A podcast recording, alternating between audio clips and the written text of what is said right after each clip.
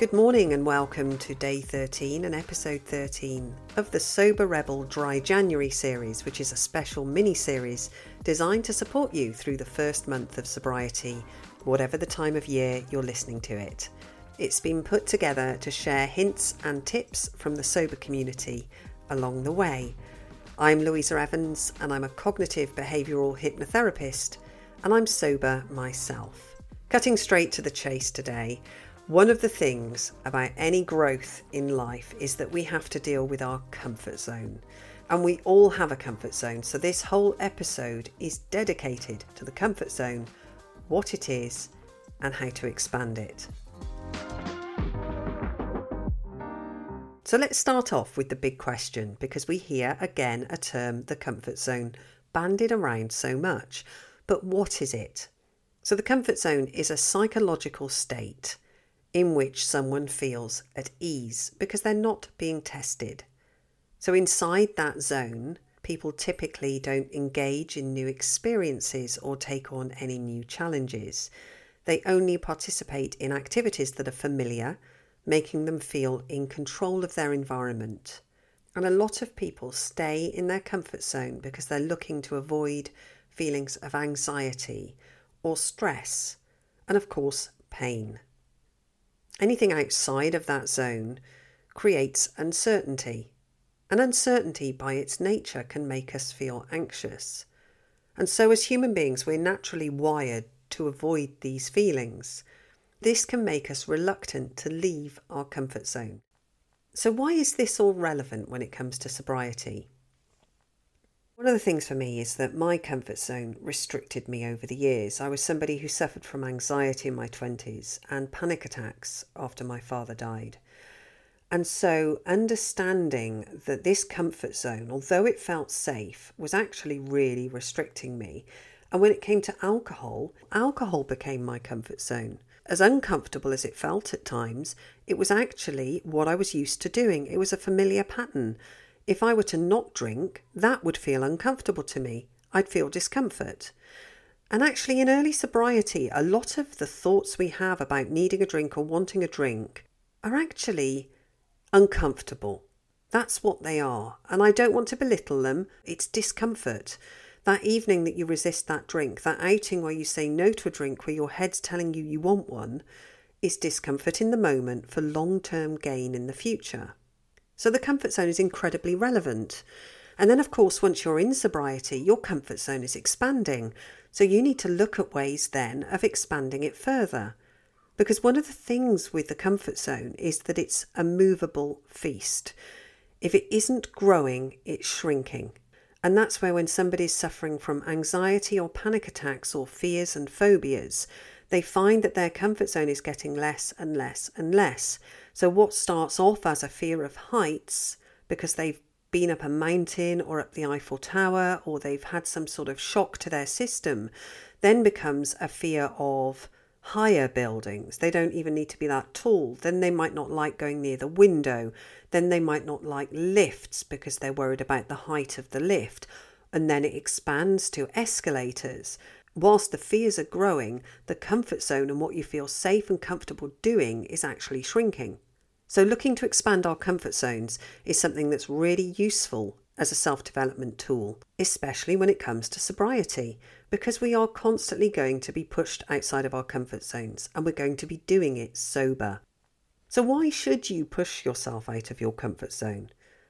This safe bubble keeps people from personal growth and doing the things they actually want to because it requires courage to step outside of it.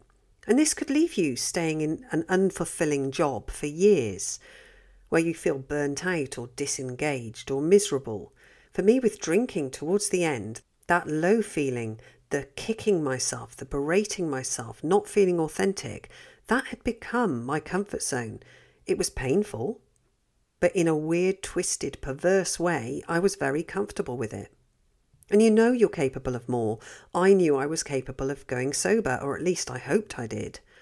But venturing out and challenging those boundaries scared me because it involved uncertainty.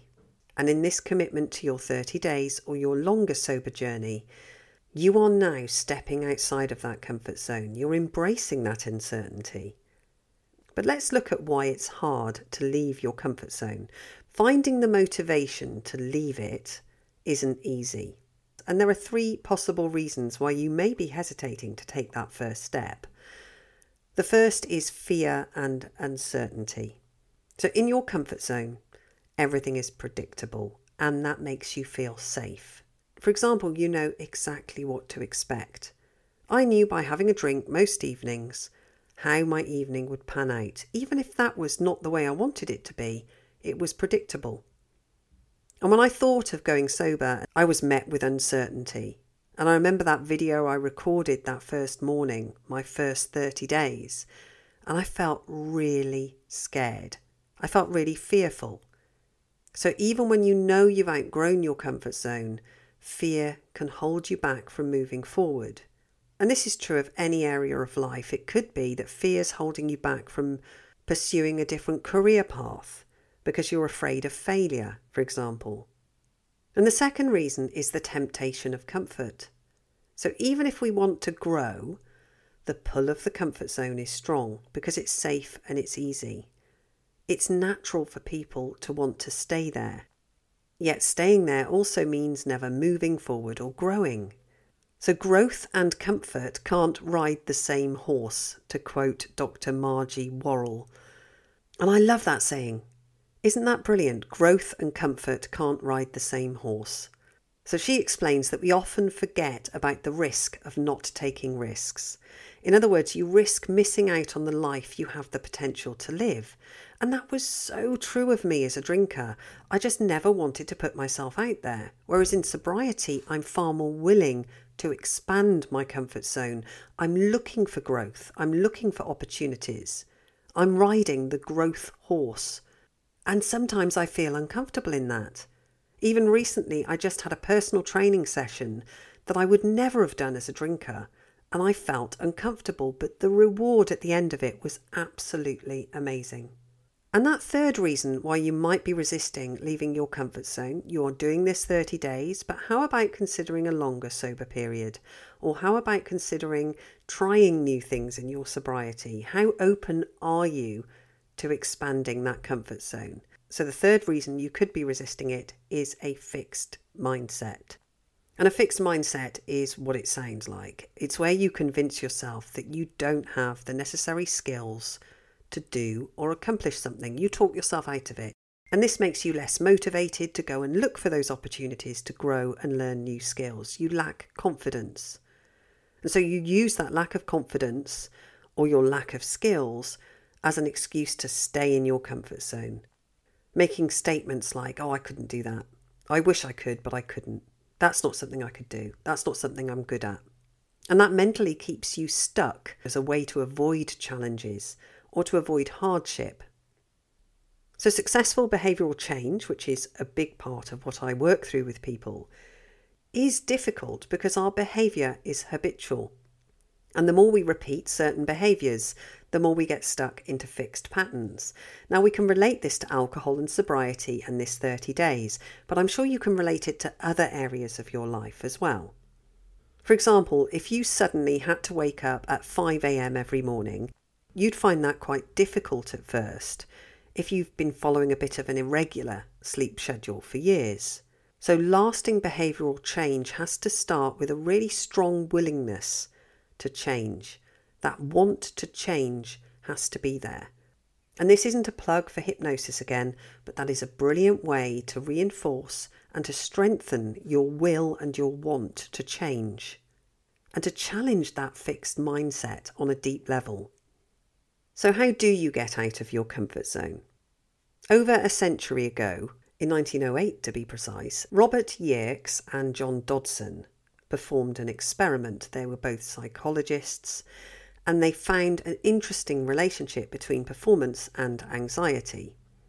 And I'm not talking about the ethics of this experiment because I don't agree with it. So, according to the Yerkes Dodson law, an optimal level of pressure or anxiety increases performance, but only up to a point. Too much pressure then has the opposite effect, causing someone to panic and retreat. So, what can we learn from this? Trying to jump too far outside of your comfort zone can have the same effect. So, doing activities that increase your anxiety too much will have you scurrying even further back into your comfort zone. So, the best way to leave your comfort zone is to gradually expand it and find your personal optimal level of good stress. If you're scared of public speaking, suddenly getting up in front of a room full of 2,000 people will have you scurrying back to your room in no time. Whereas if you can gradually, and this is called systematic desensitization, and we use this with hypnotherapy to help people with fears and phobias, but if you can gradually expose yourself to the thing you're scared of, to the fear, to the anxiety, in a systemized, safe way, you will desensitize yourself to that fear and anxiety, and your comfort zone will start to expand and catch up with it. So it could be that you stand up in front of one person. In a session with somebody, when I'm looking at a fear or phobia, we'll use the example of public speaking. So they might tell me, look, that would be my 10 out of 10 horror nightmare of standing up in front of 2,000 people and so we look at that, and they're usually coming to me because they have something going on. Maybe they're getting married and they have to do a wedding speech or something that they can't avoid, and they're realizing now they have to do something about it. So, what we do is we create a graded hierarchy of scenarios.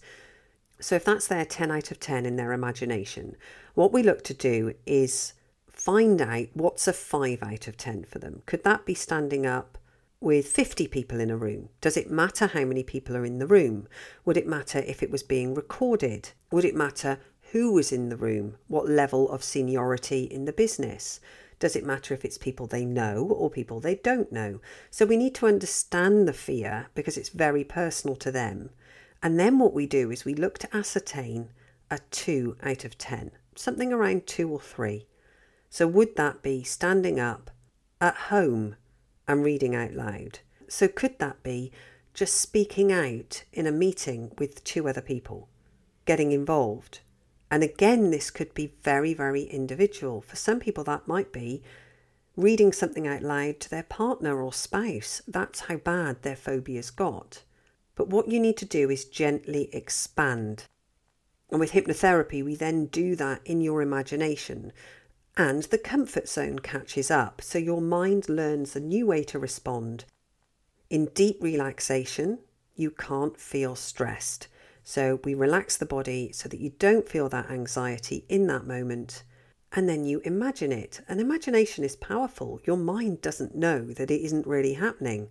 So it's noticing you experiencing that 2 out of 10, you're feeling calm. If any anxiety rises, the hypnotherapist will bring that anxiety back down and then you still imagine it and imagine it, and that neural pathway is rewired, and the comfort zone has been expanded. Through repetition, then, of listening to a hypnosis recording and going out and trying and doing that thing in real life, the person can then test actually, I'm comfortable with this now.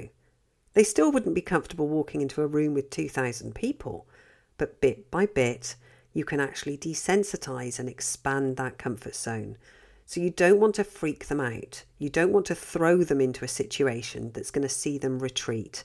And that's the same with anything you're looking to do. Even with sobriety, if you're feeling uncomfortable about that event, then don't go. Build up to it gradually. Build your sober days up before you attempt it. But don't avoid it completely. You do have to expand towards these things. And then once you're in sobriety and confident with your sobriety, what else could you expand? What else could you expand towards? So, the best way to leave your comfort zone is to gradually expand it to find your optimal level of that good stress. And improving your performance, improving your experience in life is just one of the many reasons to step outside of that zone. As scary as it can feel, it actually feels good. Reaching your goals, living a more fulfilling life. So let's look at some practical ways, not just talking about sobriety and alcohol now, but let's look at something you'd like to do and how to expand your comfort zone towards it. So, here's how you do it. So let's look at some different ways you can expand your comfort zone. And the first one is to do something you've always wanted to do. Have a look at your bucket list. Everybody's got a list of things that they would always like to try if only they had the time or the confidence or the energy. Well, in sobriety, you've got all of those things. And if you haven't got the confidence, you can build it. So choose something on your bucket list and get stuck in in the smallest and most comfortable way possible. And look at what the blocks are to you doing that. Are you telling yourself you'd like to learn the piano, but then telling yourself you can't do that because you don't have a piano? Buy a keyboard. What are the workarounds? What small things could you do to make this happen? Another thing to move you out of your comfort zone, as well as sobriety, is to change up your routine. So, get up a bit earlier, go to bed a bit earlier, shake up your routine with a bit of spontaneity. If you're working remotely from home, then go to a cafe instead. Just try a different place or doing things differently. All of this is expanding that comfort zone. And of course, you can expand your professional skill set because those zones can get in the way of your personal growth, but it can also get in the way of your professional growth as well. So, your work environment will have opportunities for learning. Don't write things off, don't talk yourself out of things. Just remember that you're looking to expand your comfort zone into your stretch zone where you can be motivated enough, but not into your panic zone where you're retreating back. And you do need to be brave. Choose a fear, face it. Brave isn't about eliminating fear. There's a great quote, and I don't actually know who said it to attribute them, but it's feel the fear and do it anyway. Don't throw yourself off a mountain in a hang glider if you don't like heights. Look at how you can expand. Do you go up a ladder? Do you go up the Eiffel Tower? What do you do that feels like the gradual step for you? If you're afraid of public speaking, can you expand that comfort zone gently, knowing that once you've expanded it, it's caught up? It won't shrink as long as you keep doing it.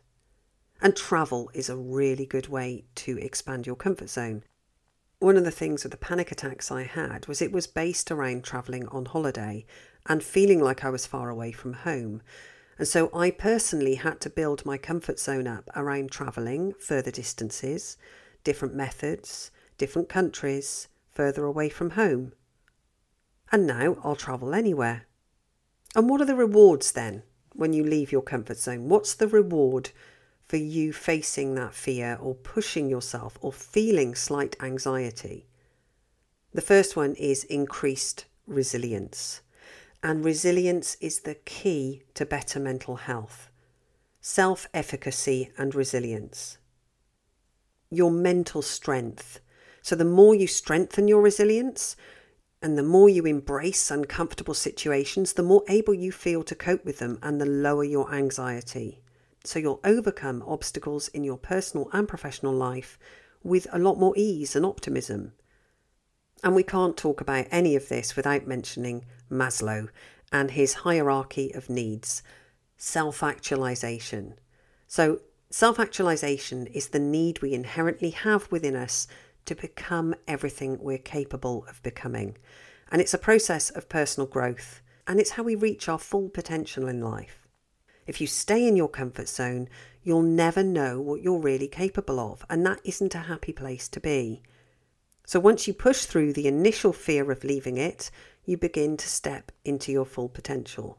You can start by challenging yourself, being more spontaneous, looking for opportunities to learn new things. And self actualization is a continuous journey. There is no destination. You never reach it, but you're always expanding towards it. And of course, when you leave your comfort zone, you get a big boost in self confidence. Self confidence and comfort zones are directly correlated. That means the smaller your comfort zone, the less confidence you have in yourself and in your abilities. But the more you face your fears and challenge them, the more confident you'll become.